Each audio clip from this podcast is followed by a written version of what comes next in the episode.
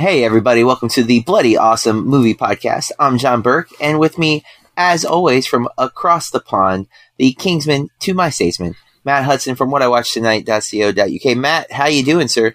I'm doing okay, JB. Very well. I am um, I'm housebound at the minute, which uh, we'll we'll kind of touch upon that uh, when we get to this film this week. But I got pinged by the NHS app that I've been in the same vicinity as somebody who may or may not have coronavirus. Doesn't mean I have.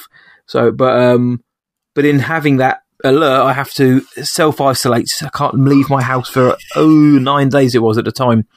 Um, so I've done a test. I've sent that off, expecting that to come back negative. However, yeah, I am kind of just looking at the walls of this house at the minute and uh, working from home and watching a few films as well.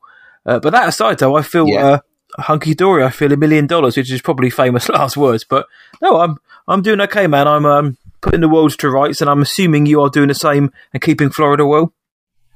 Yeah, you know, Florida is a different beast. We don't have the app. Uh, we we are several people are pretending there is nothing and things like that. But you know, we are contact contact tracing at my school uh, the slowest way possible, which is, um, I don't know. There's got to be a level of guesstimation of like, did this person come in contact with this person? Um, because we don't have an app that you know conveniently informs us that yes, yes, in fact they were. So you know, uh, we're hoping for the best. Um, yeah, I have, I have a couple family members uh, who are in the hospital that we're hoping are are they seem to be on the mend, which is good.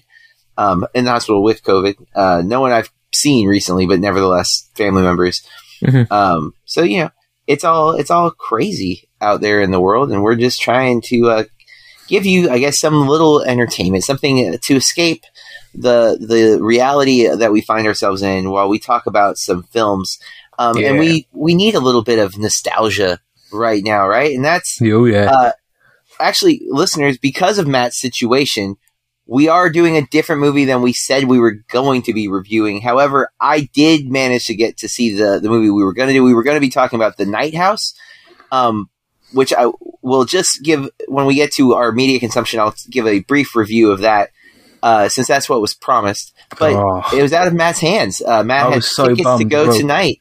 I did. I was going to finish straight from work because when I leave my, my where I work, it's not the cinema cinema that I have my unlimited card to, but literally I exit my work and twenty steps in front of me, and if that. 15 steps is the, is the local cinema, big old cinema. Um, so I was gonna, I had it lined up. Finish work, gives me half an hour to, you know, go, go, go to get into the cinema, freshen up and all that, get myself some popcorn, watch the Night House, and I would have been back probably about two hours before we'd even thought about recording Oh, man. this. But um, alas, um, not done. I'm really bummed because I'm really, really looking forward to seeing the film. I'm still going to see it, and I'm Mm-hmm. sure we can speak more in depth about it when I've seen it. We probably will off air anyway, but um, Yeah. yeah. So apologies to everyone who's expecting the the Night House, um, but I promise you, when I can, I will go and watch it, and we'll discuss it further then. But fortunately, Matt and I happened to catch another release from this weekend. Uh, to like not together because we live very far apart. but um, One day, we both saw Reminiscence, the uh, new Lisa Joy film, and so that is going to be our feature review of this week. Again, apologies if you were here for the Night House. I will talk about it at media consumption, and um, instead we're going to be talking about Reminiscence. So let's get to the stats. Uh, directed by Lisa Joy, written by Lisa Joy. Um, her debut feature film, but she worked with Westworld uh, as a writer. Um, so that's where I think she got her her claim to fame, so to speak, because Westworld was quite successful. Uh, the film stars Hugh Jackman, Rebecca Ferguson, Thandi Newton. I hope I am saying there's a W Yeah. in that name, which I did not foresee. Um, it's uh, it's something which she's only recently her, her actual name has the W in it. She didn't use it for her entire Ah. career, but has now reinstated it to her given Okay. name. Yeah, um, Cliff Curtis, who pops up in so many things, uh, Yeah. Marina de Tavira, and Daniel Wu.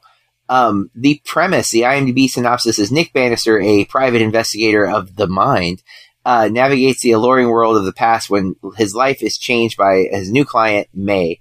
A simple case becomes an obsession after she disappears, and he fights to learn the truth about her. Um, this movie's not getting a lot of buzz in a positive way. 38% Rotten Tomato, 46 Metascore, 5.9 IMDb user score, and we decided to add Letterboxd to this whole shenanigans. A 2.6 out of 5 on Ooh. Letterboxd. Um, it's currently only playing in theaters and HBO Max here in the states, uh, which I believe you still don't have access to, right, Matt? Just rub it in a bit more, John. Sorry, sir, because it is kind of the best streaming service right now because you're Yeah. getting theatrical releases same day. So Give us four years and we'll have it. We're getting all the other ones apart from HBO Max.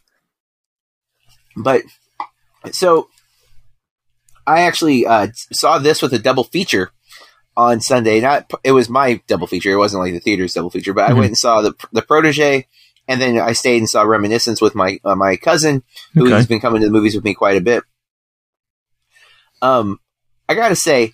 I am a big fan of noir. Like I love that genre. Um, I don't know that I've caught one that I don't enjoy. Like they they tend to work for me. I like the whole fatalistic kind of everything sucks and uh, I, I like the voiceovers in noir. It doesn't always work, but like a great example of a neo noir that really works for me with the voiceover, and I don't think quite as much as the Blade Runner, the Mhm. original Blade Runner. a lot of people prefer the non voiceover version, which I think is the final cut. Um, yes. I I liked the voiceover in that movie, Yeah. especially I felt lost watching it without the voiceover. I think that was the first way I saw it, and I think the voiceover really fills in a lot of the gaps in that movie, which is a criticism many people would levy at movies It's that require a voiceover. It changes But- the tone of the entire film, but that's a story for another time. Yes. Now, I like that. Now, that's not to say that just because you have voiceover, it's good. Yep. Um, but I do like Hugh Jackman. I, I really like Rebecca Ferguson. Mm-hmm. Everything she keeps popping up in, she's usually terrific. I thought she was really good in this. Um, I thought Hugh Jackman was really good in this. I think the dialogue is kind of bad a lot of times. Um, there's some very cheesy lines. I thought Thandi Newton was really great uh, in her role, and I, I, I don't think this movie's great. Mhm. I don't think it's even necessarily good, but Mhm. I still enjoyed it um, because it had a lot of things that I like about it. Like I, I often use food as an analogy for, Yeah, for man. film criticism, and I would say this is like you know a five dollar slice, not a five dollar slice, a five dollar pizza, like a whole pizza that you paid five bucks for. Mhm. It's it's satisfying. It tastes like pizza. It looks like pizza. It's pizza. But I know there's way better pizza out there, and I've definitely had better pizza. But at the end of the day, it's still pizza, and yeah. even even mediocre pizzas better than a lot of other stuff. So there was enough here that I enjoyed the film, despite knowing that there was a lot that didn't matter. Like there's several scenes in this film that are inconsequential. They the the attempt at a mystery, and I have found this to be true with a lot of mysteries.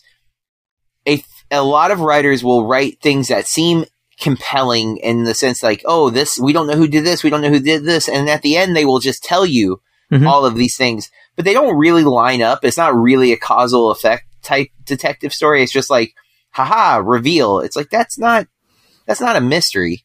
Like Knives Out, I felt like pretty solid mystery. Like there's there's clues there, there's hints that could be solved by the audience while you're watching, and they also then reveal it at the end. Like Mhm. just telling us that this is the way it is because that's the way it is isn't revealing anything. There was no like I don't think you could fully piece together what this movie was trying to do because I don't think those pieces are there for you to solve. Uh, you know, you get what I'm saying? Like, I no, don't know I, if I'm hear what you mean. Yeah. and I think a lot of movies do that where they, they want they want it to seem really really smart, but at the end of the day, they're just telling you this is what it was. Saw is the best at that. Like every Saw movie, they just at the end like this is what really happened. It's like you didn't show any of that. You just made that up. Yeah. yeah, you, you didn't earn that that reveal. You just told us that's the thing, um, and you you fabricate things that just don't make sense. And that's this movie kind of in a nutshell. A lot of it doesn't add up, but there's some really cool visuals. Uh, the the idea of Miami being underwater is horrifying, but Mhm. also really cool to see, like visually, like the way it's it's shown, and like there's a long train ride, and every time they cut to the exterior shots of the train on the water, it's it's gorgeous, um, and it looks pretty good. It's some of the set doesn't look great, and you know Mhm. whatever, but I, overall, I was engaged. Uh, I don't, man, Hugh Jackman is just so good. Like, I, I don't even know if he was buying his character, but I just like him. He's, I find him so easy to watch that I was, I was fine. Like, there were moments where I was like shaking my head at this movie. I'm just like, oh god, really? But I still had no issue engaging with it, and so again, like uh, the two point six is maybe a little harsh, but I wouldn't go much more than that. You know what I'm saying? Yeah, Like, yeah.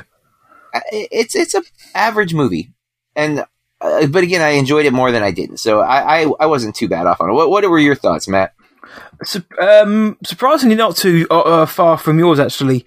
Um, and I agree with what you say about the the structure of this film, or more more the ideas within the, th- the themes or the ideas.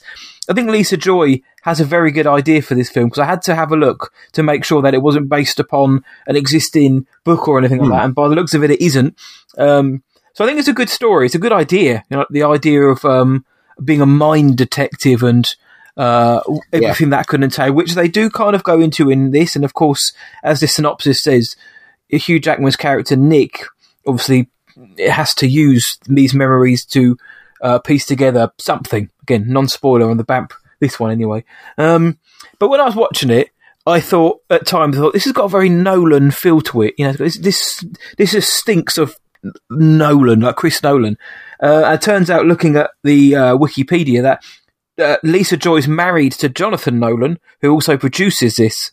Um, so there is a Nolan uh, input on this film, Nolan family input, and I really did feel that. Uh, I've seen it being compared to Hmm. Inception. I don't think it's quite at that level, um, but it was the visuals, the idea, the kind of mind detective. It just felt like kind of contemporary Nolan film. Um, so at least I got that kind of right. Um, performances are good, like you said. I think Hugh Jackman, Hugh Jackman, I think is always good, even if the film around him isn't great. I always, I Yep. do generally think Hugh Jackman is a is a actor of high caliber. Caliber. Rebecca Ferguson too. I really think she's good, and I think she's got such good range as an actress as well. She she, she isn't just stuck to playing dramas.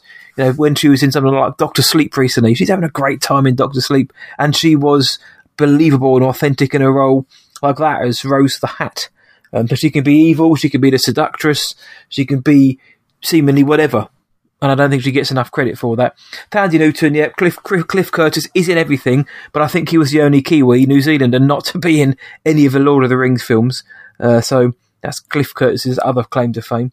But uh, um, yeah, the, visually, I thought the film looked interesting. Like the idea of this kind of neo noir, not quite. It isn't cyberpunk, but there is certainly is like a one percent vibe of cyberpunk in certain ep- scenes. The um, the noir esque setting is always intriguing to me. Like you, I, I'm a big fan of the noir genre, genre, and I do like a voiceover as well. I do like a voiceover. I don't want it to be too exposition heavy. Uh, Yeah. And the one in the Blade Runner, again, it for me it changes the entire entire fact, feel of that film. Um, but I'll save my thoughts on that for another day. Um, yeah, but and going back to reminiscence, I think Hugh Jackman's voiceover worked well. I think it kind of helped to kind of move the story along. It didn't slow things down. The film, the film, it does meander slightly. It's about just under two hours long. It hasn't got the, it isn't the fastest paced film, but you'll never really find a noir film that is, you know, lightning speed. Yeah. They they take their time, and this is no different. So I don't want to use that as a stick to beat the film with, but the main stick I will beat it with is I never really felt anything whilst I was watching it. I never really cared for the characters. Nick, Mm. I liked Nick simply because it was Hugh Jackman. As a character, I don't think he was the easiest to attach himself to. Again, a lot of those noir detectives are aren't the most likable, if you will. You don't really gravitate to them because they're nice guys. Um, but I didn't find Nick's character to be all that interesting. Um, uh, and same for I found May to be more interesting just because of the mystery they Yeah. tried to build up. But other than that, you know, there was nothing really to cling on to in terms of the characters for me. The story was a bit muddled. It was a bit all over the place. By the time I got to the end, um, I, I I didn't feel like the emotion they went for. It didn't work for me. I could see what they're going for, and like you say, it didn't feel like the steps weren't there to build up to that for me. It was it kind of here's the beginning, then we'll put this in in the end. You know, piece piece the bits together. Then we got this big ending where you've got to start feeling really emotionally attached. And it just didn't really work for me. Um, I I thought it was a bit. I, I didn't think it was great to be honest. As for the film, uh, I think the pizza na- analogy might be right. I love me a pizza. I love me a donut, but there are some donuts I enjoy more. Uh, I do think you pay, you get what you pay for. But the pizza analogy is right. Oh, give me a five dollar, five pound pizza, uh, and I will, I'll enjoy that every day of the week. but I sometimes feel a bit heavy afterwards and a bit dozy. Yeah. And I will Yes. say, I'm not going to lie, during my screening, I maybe because I just finished work, but I, I, well, I didn't fall asleep, but I was getting kind of heavy lidded as, I, as this isn't this is not getting my attention in a noir film, mystery noir thriller film, sci-fi neo noir thriller with Hugh Jackman, Rebecca Ferguson, um, a talent like Lisa Joy um, helming this. It's been compared in terms of thematically, start, uh, narratively to like the Maltese Falcon and things like that. I thought Yeah. this should be this. This is this is right up my street, and I know it's right up your street, but it just didn't grab me, man. And I'm and I'm looking at the figures. It currently grossed four million dollars against a 110 million break-even point. It's, it's the worst debut of all time for a film playing over 3,000 theatres. This film has absolutely sunk like a trace, and I guess it's on HBO, so it'll get it'll have legs on It there. is. We're in a pandemic, but nobody's rushing out to see this, man. I mean, there's a lot of reasons I think for that. I, I but going to the comment about the characters, the only character that I actually was ki- like I really wanted to know more about, and I was kind of I I think I did have an emotional attachment to was Watts, Thandiwe Newton's character. Um, and they they gave her a lot to like she's got the alcohol problem she's got the there's a reveal it's not i don't think it's a spoiler but like we we learned she gave something up i'll say that that she regrets and then um with, they have history that I, I wanted to know more about and they never really got into like they kept alluding to the history and like they say things but it was never really like important Mhm. so much of this movie is like there's stuff out there and in theory it's connected but they don't really ever feel like there's weight to any of it right? It all feels superficial and it's sh- show dressing and not really meaning. And watts i think it might be the performance she gives too that really adds the emotion. Like in her eyes like she looks so and that's not a criticism to jackman or ferguson who i both think did a lot but their characters had less going for it. Like may's big thing i kept waiting for like the real real big reveal of like what the motivation of may's character was. And it's never really it's not given. And, or the one that we get is not very satisfying as a reason which i think in noir films that is a trope. You know we think there's something more but there just isn't right? Like it, we we want it to be this big like universal you know ground shattering moment where you're like oh my god and it's just not. It's just some people are bad and they suck. And that's that is kind of a you know the themes of noir. It's like no people are generally bad and they do bad things and, and Yep. everything sucks and nothing really matters. Nothing we do is going to change anything. Like that's the noir tone. And so I, if you look at it with that lens i think it's it kind of forgives the bad elements of the writing because it's like yeah yeah but nothing does matter. It's like oh yeah that's right. That's right. That's a fair point Yeah. nothing matters and it really doesn't matter why she did it or why he does this or what's motivating him because at the end of the day the world's going to burn and you know from uh global warming so whatever That's a real Uh, thing, Ehrlich- global warming, by the way. yes yes it's not just a fictional thing in this movie um Ehrlich, uh, I was reading his review on Letterboxd, and um, you know, I know uh, we we don't always see eye to eye with him as terms of his takes on films, but I generally love the way he expresses his takes. Oh, he's a fabulous Uh, writer, yeah.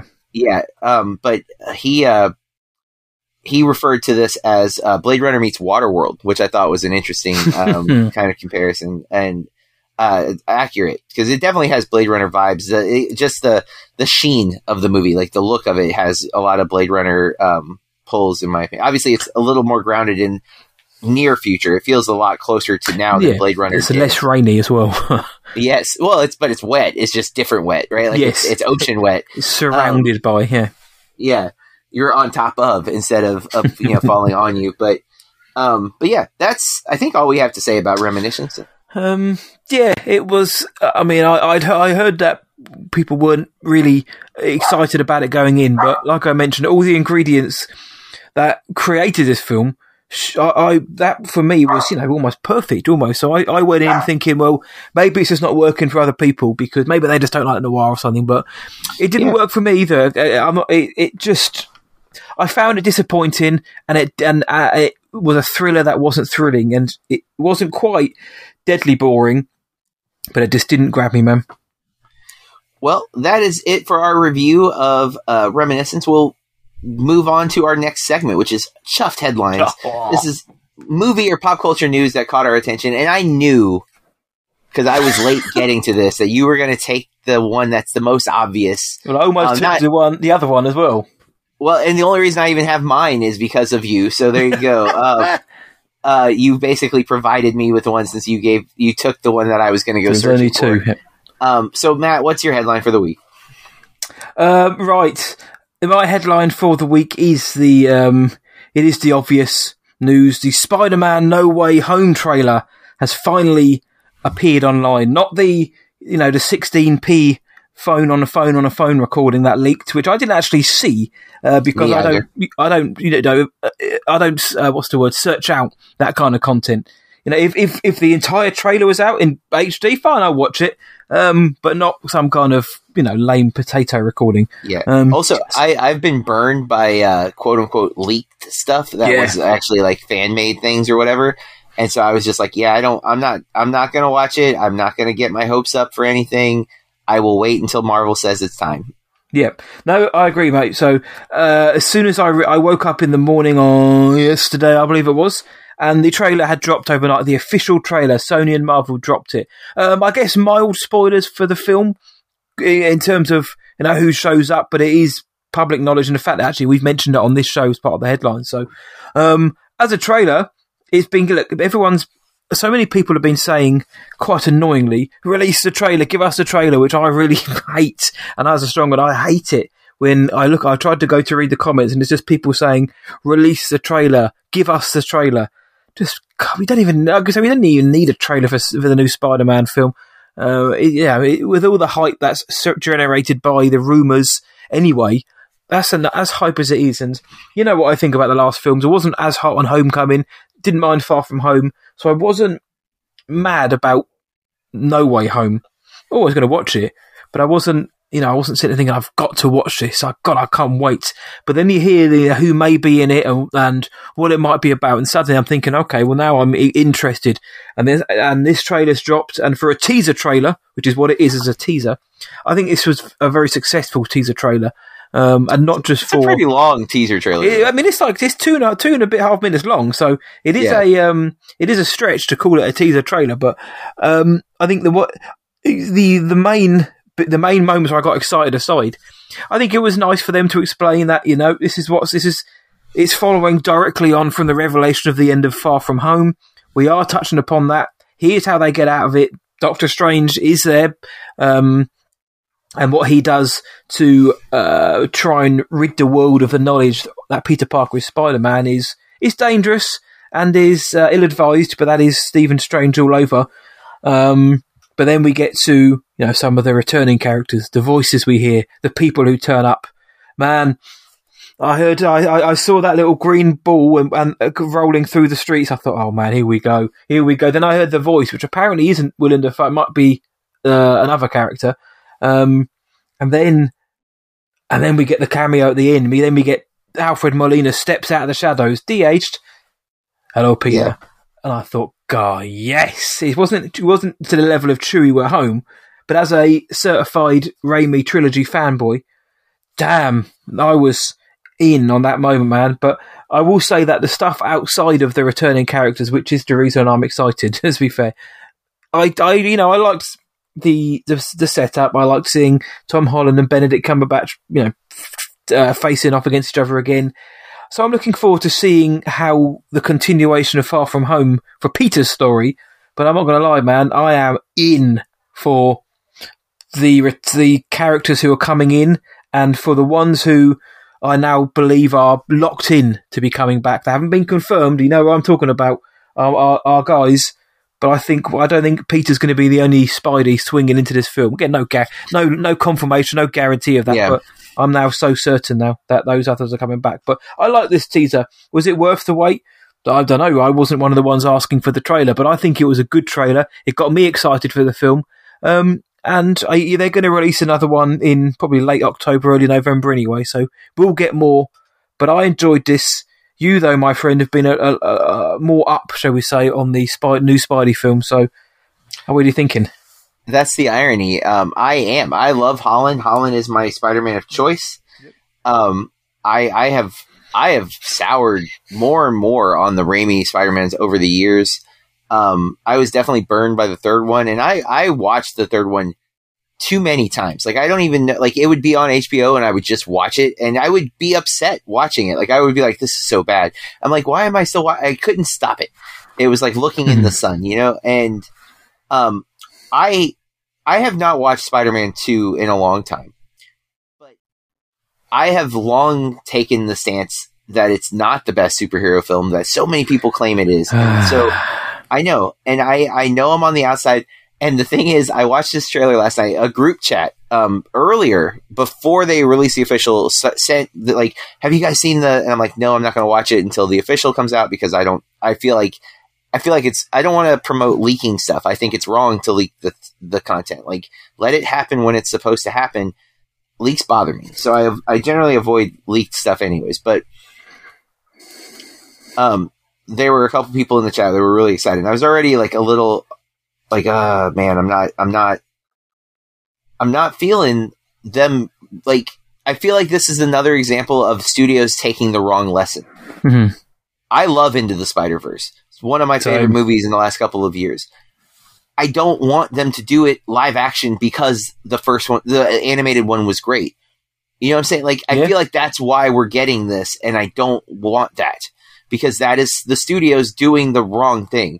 It's like, oh, you like this, so we'll just shove more of it down your throat. And it's Do you like, not think it's tying into obviously what's happening in, in Loki and what they're tr- how they're trying to set up the MCU in So- the future, though? in Feige, I trust. Of course. I do. I, I have a lot of. I'm excited for the multiverse. I, I, but you can do multiverse without making me watch the stuff that I already am like on the like. Okay, I know you're a Raimi fanboy. Mhm. Nobody, nobody is a Marc Webb fanboy, right? Nobody is calling for the Amazing Spider-Man one and two. Like nobody. I is know. and we have Jamie Foxx a confirmed Electro, and my understanding is we're going to get a a new like not the version of Electro from the movie. Then then I have to ask, why are you getting Jamie Foxx? No Mhm. offense to Jamie Foxx, it's not his fault that that character is badly written in the Amazing Spider-Man two. But if we're not like. It's already confusing for a lot of people. When they cast J. Jonah Jameson as I'm sorry, wow, that's how important Yeah, J.K. Simmons is exactly, man. it, I and I agree with that. I agree, but it was it was already like people were starting to be like, wait, what? Now people are really going to have that thing, and I, I am a fan of of uh, Molina, anyways. Yep. I think he looks like Doc Ock. I, I do. Like I think when I think of comic Doc Ock and I look at him, I'm like, yeah, they nailed it. That's great Yeah. casting. It just and costume. Honestly, he looks more like Doc Ock from the comics in the this trailer than he ever did in Spider-Man Two. And the fact that he's a very good actor just makes it even sweeter. Yes, and I, I love that he's excited for it. It's not even them that's upsetting me. I think it is the the the reaction to people. I and Matt, I'm going to throw you under the bus here. No. People like you who are in denial that Holland is not the best Spider-Man. Holland How is hands you. down the best Spider-Man. Maguire is not a good actor. Take There's so many memes where he's awful. Um, like He held that train by together with that face. That was tough to do. By comparison, Holland is a much better actor. So even when we watch Cherry, right? Cherry is not a good movie, Oh God, no. but Holland's good in it. Oh, he's The a he's a very bad. good actor. No, I'm. Yeah. Uh, I mean, I've from what I've seen Tobey in. Uh, going all the way back to Pleasantville, where he's so very good in that, and he's he's Yes, also going to be in um, Chazelle's Babylon, and that Tobey Maguire's coming back as well in films, a bit like Brendan Fraser. It's kind of like it's weird. It is like a multiverse Yeah. where all these actors are coming back, but in terms of acting ability, I mean, I'd even throw out, I'd potentially put Andrew Garfield at the top of this list.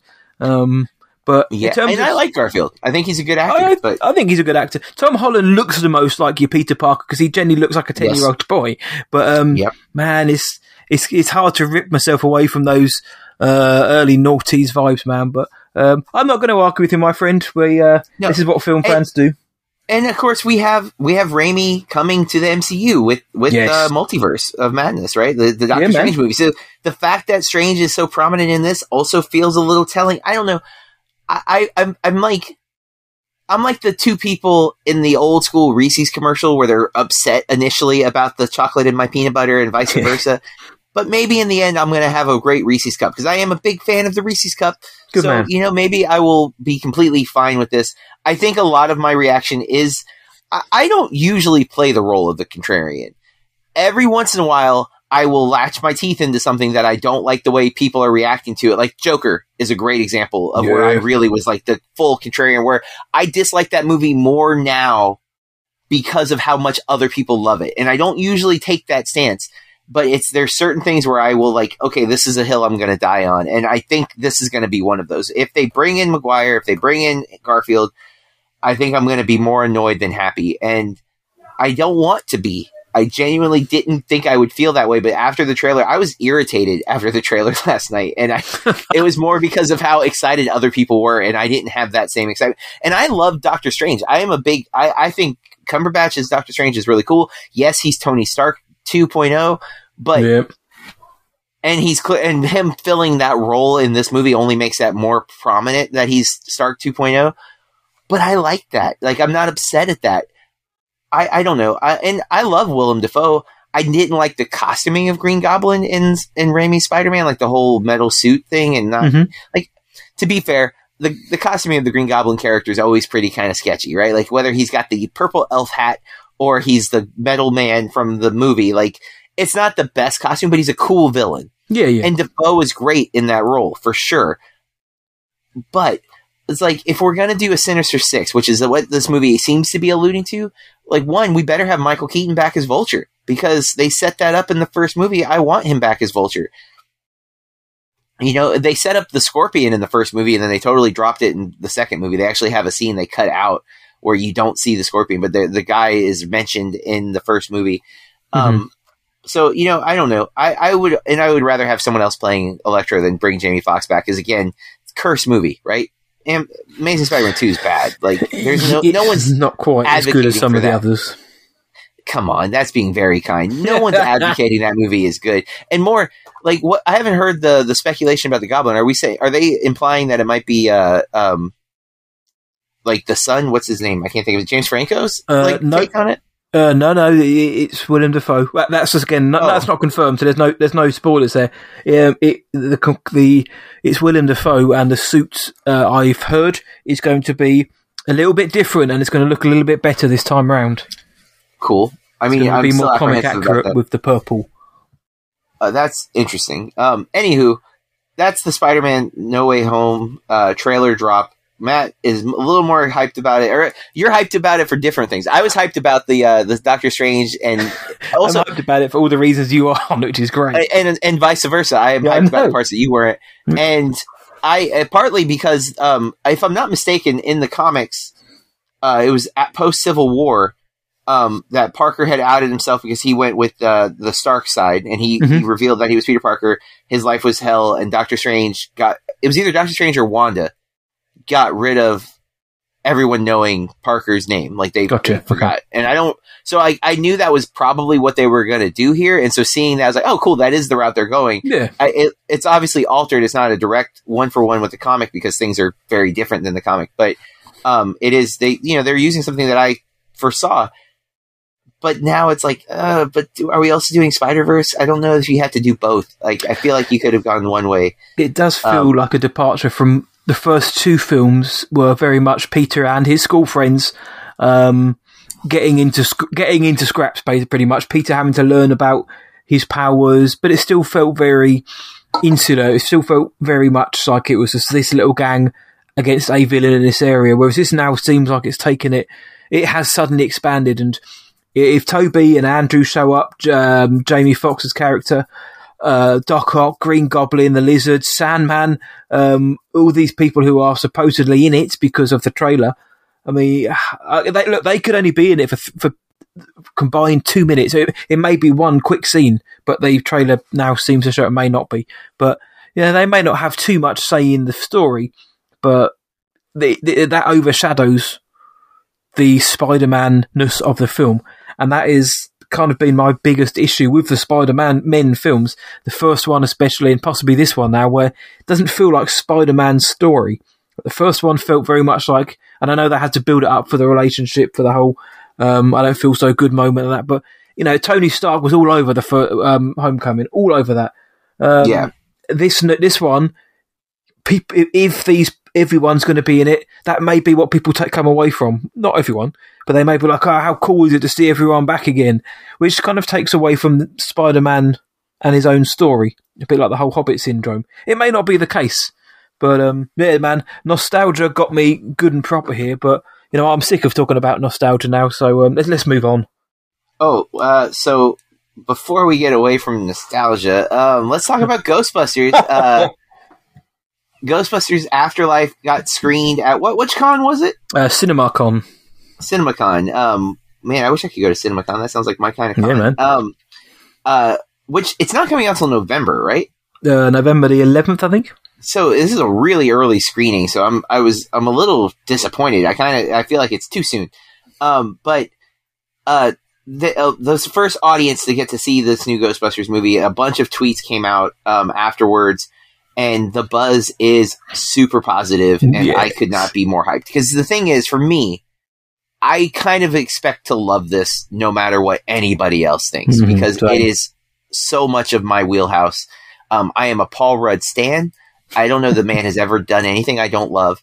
Um, I love the go. I am a fan of Ghostbusters too, something many Same. other people aren't. Um, I I have so much fandom for this franchise, and as much as I talk about the Blank Check podcast, my one big dispute with them is they constantly talk trash about the Ghostbusters. And in this particular movie, they've been like, "This is going to be a, a miss," and I'm just like, "What is wrong with you guys? This Come is guys. crazy." And I don't know what it is that they don't love about this franchise, but I am a go. I, like, actually, I think they've even gone as far as say they don't like Ghostbusters doesn't have a fandom, and I'm like, I am that fandom. Like, I have always loved this movie, and so seeing so much praise being levied at the new movie, some even claiming it's better than the first two. Some some saying it's better than the first, which is that that's a hard, Yeah. that's a bar which I'm not sure any Ghostbusters film can hit, but I'm up for them trying. and more. How many sequels can, do we ever feel comfortable saying that about? Especially Mhm. not planned, you know, trilogies. Like this Yeah. wasn't when they wrote the first movie. This wasn't like okay, we'll wait thirty years and we'll make another one. Like that was never the agenda. Um, and also. A lot of people kind of hate on Jason Reitman, and I've been a fan of most. I don't love all Mhm. of his movies, but I like like I love Juno. I love Yeah. Tully. I'm a big fan of uh the middle one with Charlize Theron that I can't think of. Uh, something adults, adults only. I don't remember what it's called but Yep. he worked with uh, the same writer from the other two movies there. Like Reitman's been up and down his career, but I I like him more than I don't. I'm super pumped, dude. I can't wait. I, I can't. I wish it was coming out now. I, I hate that I have to wait till November after hearing all this buzz, but um, I'm I'm so pumped, and it sounds like you're right there with me. Dude, I have been since it was released. I know that I know the last Ghostbusters film five years ago got some flack. I didn't hate Yes. that film, um, but to know that we're getting a, a direct sequel to the, the to Ghostbusters two, and of course the first film as well, it's exciting to know that we can get you know what's left of the old guard back. We know Harold Ramis is going to get he's going to get top bi- billing in this film, even even if he's not physically there. He's he's going to get the respect and he's going to get honoured throughout, which is which is going to be uh, emotional for for those of us who grew up playing with the Ghostbusters toys and watching the uh, the real Ghostbusters animated series and um uh, and playing with the proton packs in the back garden or with, with your friends. I'm up for I like, you. There's not that it's it would have to do an awful lot for me not to like this film. I'll again. Yeah. You and I, we we will always be honest. If we don't like it, we will come out and say, "Do you know what, that wasn't really good." Yes, However, it would have to be. I think it would have to be a real dud. And seeing these uh, quotes, I mean, could some of them be just the excitement of having come out? Possibly, but I'd rather them be be overexcited than on the fence or negative. I'd rather people come out saying this is better than Ghostbusters, the, the original one, than have them say. I don't know. it's probably the it's probably the weakest of the trilogy. I'd you know I'd rather hyperbole than anything else. So, um, I'm excited to see this. I'm glad that people are coming out enjoying it. Some people saying that new fans may not get it as as much as the old fans, um, which in terms of uh, the mass appeal could be fairly damaging to the box office. But I've but I've heard a lot of people say that the new cast are great alongside the uh, returning characters, so that's got me intrigued as well. That it's not just it's not just a big old nostalgia fest. They've balanced it really well, and I think even though I've just sat there and said I can't wait for Spider-Man No Way Home because I just want to see the old characters, I am so glad to hear that Ghostbusters Afterlife isn't just kind of a victory lap and a nostalgia fest, and it's you know I, I didn't I wouldn't want to see that take over the, a good story. So I'm glad to see that they've potentially managed to balance out a new story and nostalgia um, as well. But yeah, I mean, as soon as I heard it had been screened at CinemaCon, uh, then I I was my ears perked up because I thought, well, surely that's a good thing. You know, if Sony are willing to drop this two and a half months out from release, then they must you know, they must be fine with people seeing it. They, they must yeah. be fine with people putting out the buzz. Uh, they must be confident. So that's also what I took from it. Again, the film might yeah. be bad, but which I was just gonna say while we, while we're sitting here talking, I'm scrolling through headlines and it looks like they're going to be pushing Venom two back to January. Man, that's a Sony Sony release as well. Yeah, and they didn't show any footage at CinemaCon. So, like, what you're saying mm. is they were they had the confidence to show Ghostbusters Afterlife, and then now it looks like they're they di- the claim is they didn't show anything because they were already planning on pushing it back but I think those two things go together. Like they didn't show it probably because they're like, uh, this needs a little more work. Yeah. Sending it to January. Um, so uh, that's not surprising. Of. Yeah, I guess maybe the trailer didn't do it for people. I I thought the trailer for Venom Two looked solid enough. I was ready to go watch it in October. I don't. I didn't think the first one was great. I just thought Tom Hardy was really was funny. Fun, wasn't I, it? Yeah. Yeah. So I was I was up for the second one. I was just hoping maybe they they tightened it up a little bit so it wasn't only the Tom Hardy show. Yeah, uh, yeah, good shout. Yeah, but um, and no offense, I thought that part of the movie was excellent. Um, you got but, Michelle Williams in your film. User, even if it's a film about a film called Venom, you yeah. use Michelle Williams. And they brought her back. I couldn't believe like they, they were able to get her a second time. Yeah she must have had a great time on it. So, but yeah, man, they didn't show anything from Venom, but they were happy to put Ghostbusters out. So that is, yeah, my takeaway. People enjoying it, which is which is great. Obviously, we we let's take it with a pinch of salt, like you should do with all reviews. However, I'm I'm, I'm going to get excited, uh, and they were happy enough to show it two months out from release, which that. Everyone's heard the stories about embargoes the, the day before the film comes out, and this, that, and the other. So, this is this surely this can only be good news. And the only the only negative thing is we've got to wait five weeks or two, two and two and a half months, man, before we can actually sit yeah. down and watch this film, having heard these. Yeah, it's it's a very long time, but I am excited. So we will end our headlines there, and we will look at what media we have been able to consume in our next segment, media consumption. These are movies, TV, video games, music, podcasts, etc., that we use to pass the time between our recordings. Uh, Matt's going to start us off this week. What have you been doing to uh, pass your time, or other words, what have you been consuming? Uh, I've been consuming. Uh, I will listen to Nightmare on Film Street podcast. Uh, it, it's, as I mentioned, fortnightly. So I usually, when I go to pick up the young Padawan, uh, I usually have it in my. I usually listen to it in the car. So it's become an, like once every fortnight, every other week, I get to listen to it in the car, uh, and it's always good fun. This week they were talking about Final Destination and Snakes on a Plane. Got the tenuous link of airplanes there. Um, and it's good, and I, and it it made me want to watch both films again, which is what a good podcast should do. Um, it also made me realise that Final Destination was a really good film. Certainly the yeah. premise of it as well. I mean, yeah, obviously the sequels went big and bold and silly, but apart from the last one, apparently, but um, Final Destination's a great idea. And Snakes on a Plane, they made me kind of realise that yeah, it, it wasn't just a joke film. They really did try with that film. They really did try to make this kind of odd kind of strange sort of action thriller on a plane with snakes. Um, and maybe I need to rewatch it again, which I will do. So in the next few weeks, I will rewatch Snakes in a Plane. But um, that's me and my horror movie podcasts this week. I don't think I've listened to any more. I've been listening to the Rotten Tomatoes is Wrong podcast. I'm not sure if I mentioned that last week or not, but uh, mm. I've been listening to that. Uh, where they take a film which has a rotten on RT or a very low fresh rating, and they and they basically ask, you know, and this is Rotten Tomatoes official podcast. They run it, yes, uh, and they're asking, you know, are they wrong about it? And they'll get somebody on to talk about it, and it's quite, you know, it's it's it's a good, uh, it's good for an hour or so, um, and I sometimes agree and sometimes don't agree, but you, you live and die by the by the hosts, and they do a very good job over there. Um, in terms of, I haven't watched any TV this week.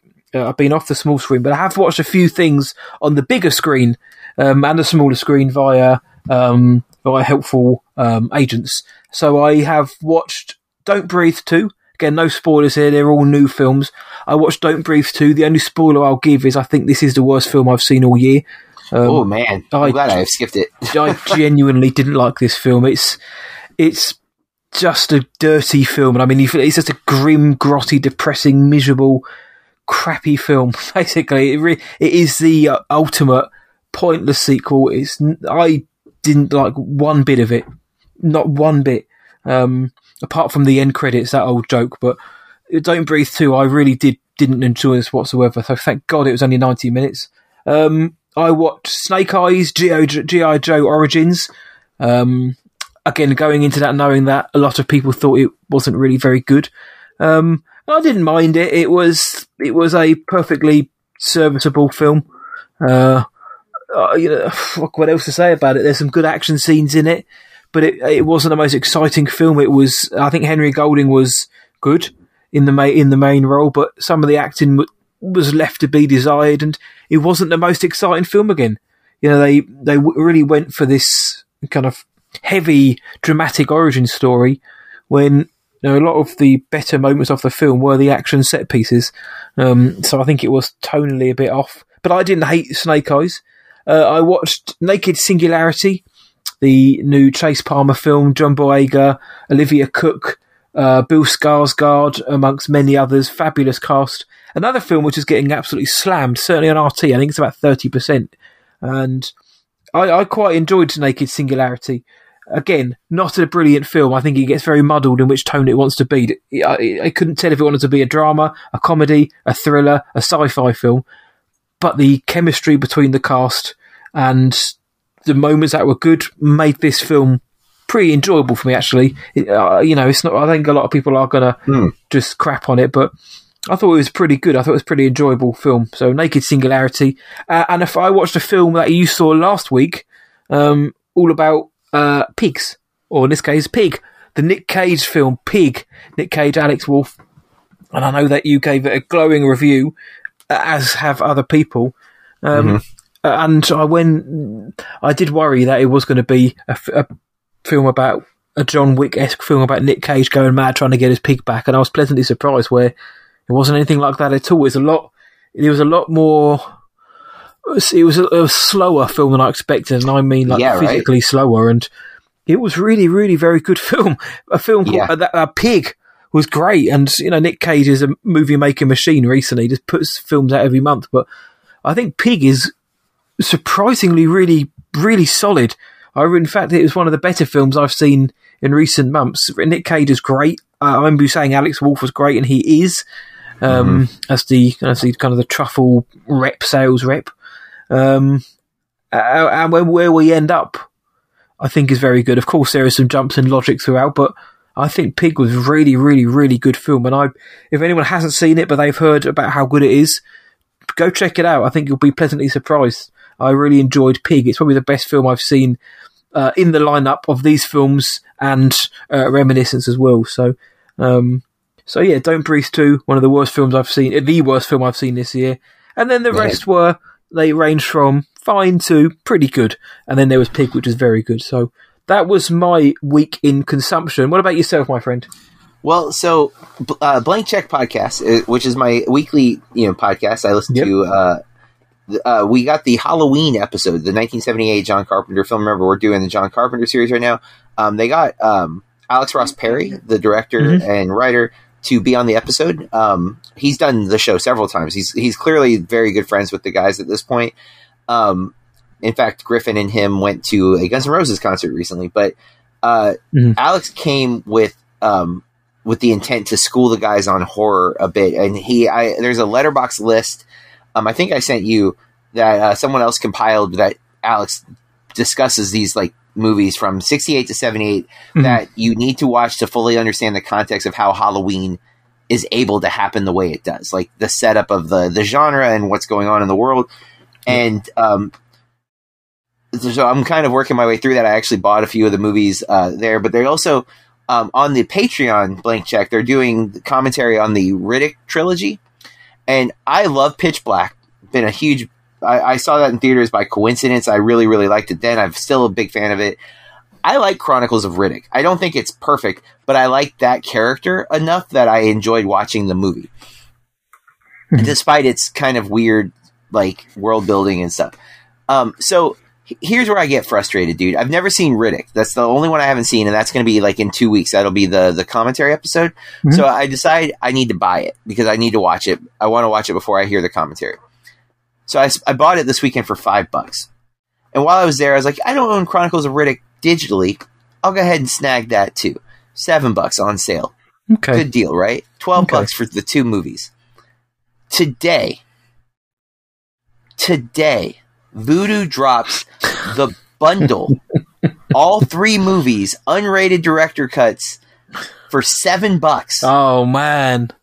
All freaking three How of them was for your seven dollars. And I'm like, are you kidding? I bought them on Sunday. Like if I'd waited three days, I could have saved seven dollars or five dollars. And I'm just like, and I would have got. I don't think I own Pitch Black, so now I'm like, am I going to buy it anyways just so I can have Pitch Black? Like, I'm so frustrated that this happened. Ne- I've never seen it. That that's a huge three movies for seven bucks on Vudu is a huge deal. So listeners, if you've never seen the Riddick trilogy and you have any interest in them at all, it's a Vin Diesel beloved. It's the only uh, ones that he actively fought for the sequels of. Like yeah. he he left Fast and Furious after one, came back to it. He left Triple X after one, did come back to it.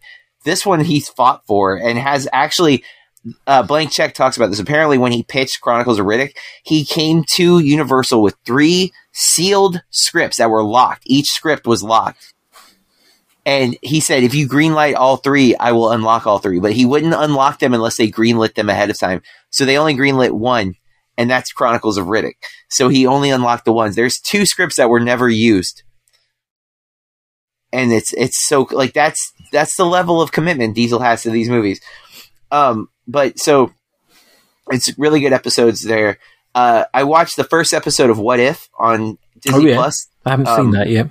I really like the first episode. You haven't seen Loki yet, sir. Yeah, uh, I know. Blame um, me.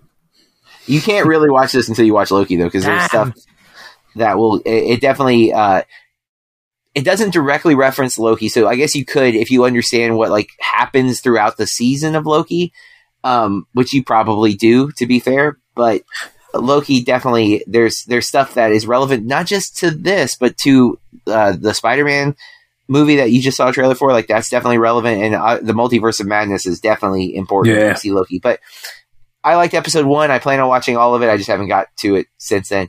Um, movie wise, um, two of the movies. Uh, one of the movies on my list is because of the Alex Ross Perry list, which is Burnt Offerings mm-hmm. from I think seventy five never seen it before. Um, wow, what a freaking good movie! A crazy horror movie. Like, yep. just I, I, take it you've seen it. Oliver Reed film, yeah, yeah, uh, really good. Uh, again, I'm late to that one. Um, because I saw the Night House, which I will give a quick review for, just because that's what we promised. Um, I really like the the Night House. I think the Night House is one of those horror films that's going to heavily uh, a person will like it or hate it depending on how they take certain things in the film, like how they read them, what they're meant to be. Um, for me, that it worked, and it has worked more with time. Like as I've sat and kind of thought about it, I really have really, really enjoyed it. Rebecca Hall is amazing in the oh, movie. Oh, that's good to hear. Um, I I think it's really good. I don't necessarily think it's perfect, but for me, it, it worked really, really well. I do think there's some awesome like like set pieces and like design, and it, there's some really good scares. Like, um, my cousin and I multiple times like out loud reacted to things that happened in the movie. Yes. Um, so it, we were we both very much overly positive. I think uh, he was a little torn at at the end of the movie, and then at, after talking, I think I won him over to my way of thinking about it. So you did say that um, you had a good chat after the film about it. Yes, yeah, and uh, that was a big part of the reason. But um, after watching that house and seeing the director, whose name is not going to come to me now, um, I realized I'd never seen. I knew I've never seen VHS, but I realized he was one of the directors on VHS. Mm-hmm. Yeah. Um, so I was like, so here's the thing, man. This is a, a, kind of fun story. I own VHS on DVD for a while. Um, and uh, not too long ago, my wife found the Blu ray at Dollar Tree uh, and bought it for me. Um, but when she bought it, she it got shoved with all of her Dollar Tree. She buys a lot of like Dollar Tree craft stuff, and it was sitting in a shelf. So Saturday morning, I'm writing my review for the Night House, and I become aware of VHS. I'm like, I should probably try to watch that. So without saying anything to her, no comment to her, I go throughout my day. it's the end of the night. I walk into my movie room, and VHS is sitting on my chair, oh, and I'm like, well, Dude. that's scary. Um, like, and I, I'm like. It's weird that you decided to do that today. And she's like, well, I was going through my stuff. I'm like, yeah, yeah. But see, I was thinking about watching it like literally this morning. I didn't say anything to you. And the fact that you just magically put it there. Um, but needless to say, I watched real it. anymore? Yeah. Um, very good. I like I did- I, it's very good. I just, the found footage stuff gets, especially at this point, I'm kind of done on that style of filmmaking. Mhm, yep. Um, it, I've seen most of them and they, they all feel like they would be better if it wasn't found footage. You know what I'm saying? Like Yeah, very yeah, yeah. rarely I'm like, this adds so much. It's more like, oh, this is just annoying and contri- it's a, co- a contrivance that bothers me more than it helps. yeah, yeah. That's not the case for all of it.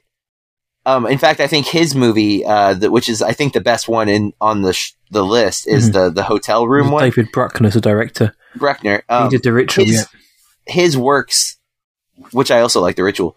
Um, his works really well because of where the camera is in that one. That it's like built into like glasses. Um, I think it it makes it feel more organic at Mhm. times than some of the other like you know like why are they recording this like that? It made sense Yeah, why yeah. they were recording. Um, but overall, VHS very positive. I've heard the second one is is liked more overall. I haven't seen the second one, and I love me and I love horror anthologies. Really love them, but I haven't seen that one. And then there's a third one that I've heard is not good, but it's, it's VHS viral. Uh, kind of loses the whole Luster of silly the VHS part well. Um, but uh, so that's that. I watched the new film, The Protege. Um, okay, so big fan of Michael Keaton, big fan of Samuel L. Jackson. Um, I I want to really like Maggie Q, I believe is her name. yes, right. Um, the movie is is not good. Um, it's it's watchable. Uh, there's some really cool stuff in it. I think there's a couple of good action sequences. The dialogue falls real flat though. Um, especially there's there's some scenes with Maggie Q and Keaton that just don't they don't click. Um, it's not even. I don't think it's either one of them. It's just something. It's just not.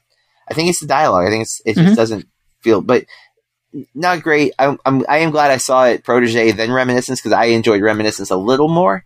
Damn. Um, I don't think either are bad though. I just think neither are great. Like it was it was too, like you said, like m- not great dinner and also um Just heavy.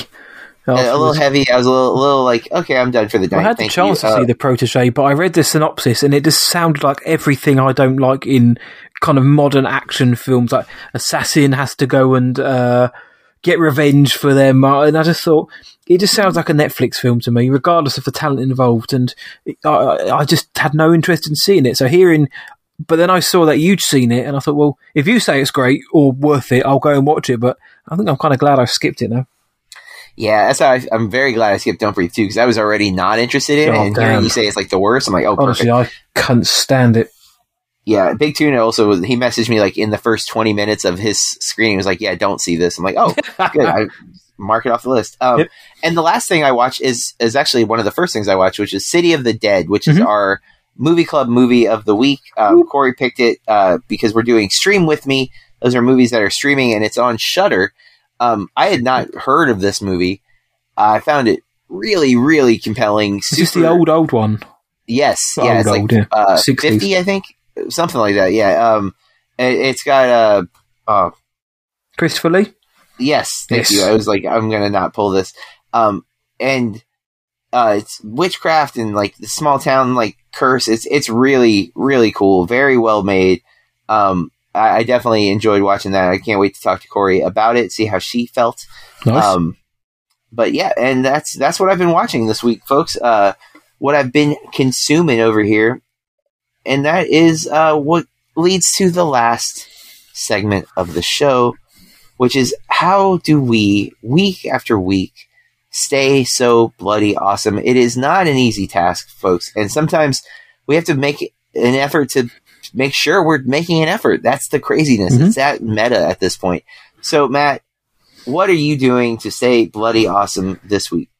Well, it's harder for me because all John's got to do is wake up and he's already hit Oh. the heights. But um, I've already said what I've been doing, and it is simply self isolating for the greater good. The greater good, because um, you know it's it's the thing to do. I may or may not have it. Uh, the the the coronavirus, as far as I'm aware, I don't. But it doesn't mean I'm going to flout the rules. I'm going to do as I'm told, um, and I'm going to f- for the benefit of everybody. If there's a one percent chance that um, I may have been struck down by this god awful thing, then I'm not going to go and inflict it on the rest of the world. Again, I highly doubt that is the case, but you know, whilst there's a chance, yes, so you're saying there's a chance. Um, whilst there's a chance, then no, I am going to do the right thing. We'll stay inside.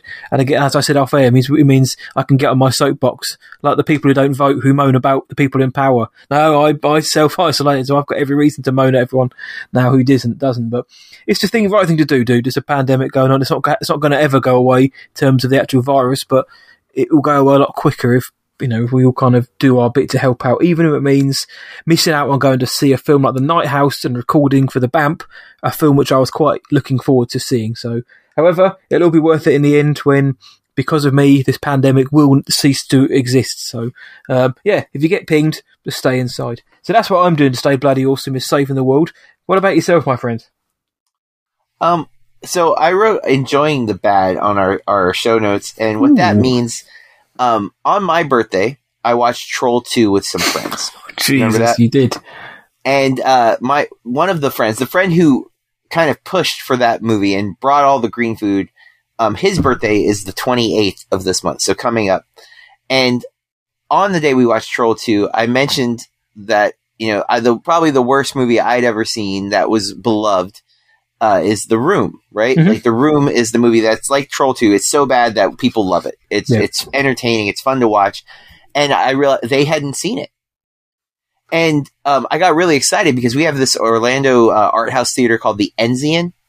Um, and I found out like a week after we saw Troll 2 that Tommy Wiseau is coming to show the room in like November, right? And I was like super excited only to find out immediately after it had sold out the second it went on sale, like They're a month before. things, man.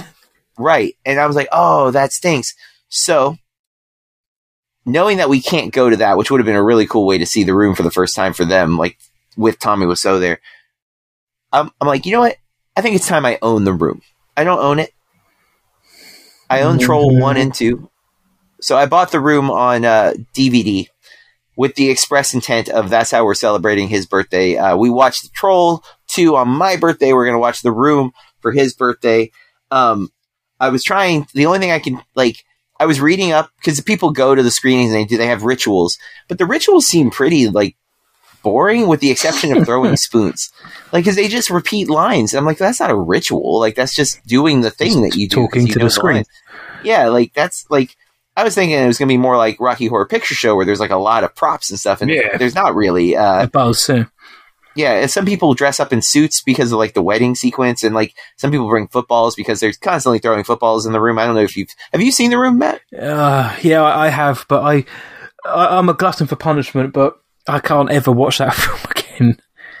So I'm hoping uh, that's I, the first time, the only time I've seen it in its entirety. I saw the RiffTrax version of Yeah. it, with it, and that definitely made it way more fun. Um, and I'm I'm hoping to basically that's how we kind of watched Troll 2. Like we were talking over the movie, like it wasn't we were watching it, but we were definitely making jokes and having fun Yeah, yeah. At, at its expense. That's how I'm hoping to approach this. So I'm I'm hoping that we can make it even more engaging. But I am going to bring spoons. Uh, he had more fun because it was green food that he got to bring, which was at a birthday party. How appropriate to bring all these food.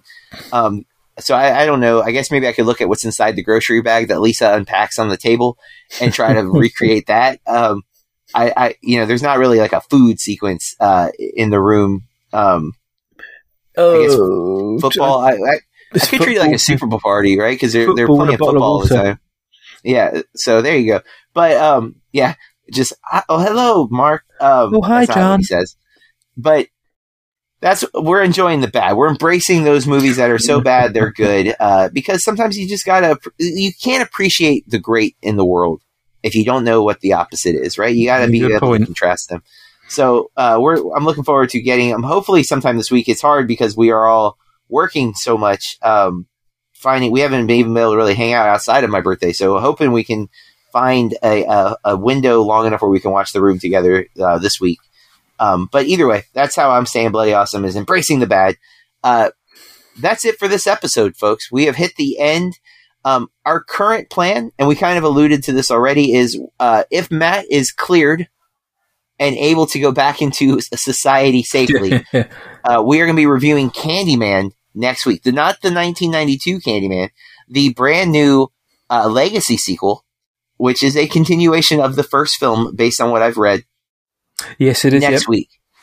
If we can't, if if Matt isn't able to go into the theater, or it's always possible that the same will happen to me, not in the exact same capacity because we don't have the app here. But assume if I'm somewhat quarantined, if we can't get to the theater to see Candyman, we are going to be reviewing Annette, which is on Amazon Prime. Um, I forget who the the filmmaker is, but it's somebody of note. Um, but it's got Adam Driver in it, and that's why I'm on board. Yep, same here. Adam Driver, um, um, Cotillard, forgot her name then for a minute. Yes. Then I mean, yeah, it's getting interesting buzz, and it's it's a movie I've been kind of hyped for because of of Driver. So um, either we're reviewing Candyman or Annette next week. Good chance I will have watched Annette by then. I don't know yeah, for sure. I might try to fit it in just because. Um, but in the meantime, we'd love to hear your thoughts on the show, the movies that we reviewed, or suggestions that you think we should watch. Um, you can follow us on social media, for example. I uh, our Instagram is Bloody Awesome Movie Pod, and on Twitter, uh, at BAMP underscore podcast, B A M P underscore podcast. and technically speaking, we are still on the old Facebook with the Zucks. Um, individually, I'm at BurkeReviews.com, and you can follow me on all the social medias at Burke Reviews, including Letterboxd. And Matt, where can they find you? Uh, go to whatIwatched.tonight.co.uk or just search What I Watched Tonight across all the socials and Letterboxd.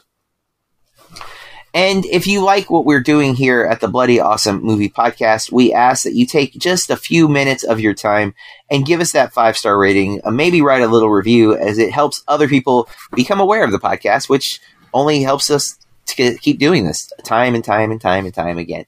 So, with that, we encourage you to keep watching movies. And stay bloody awesome.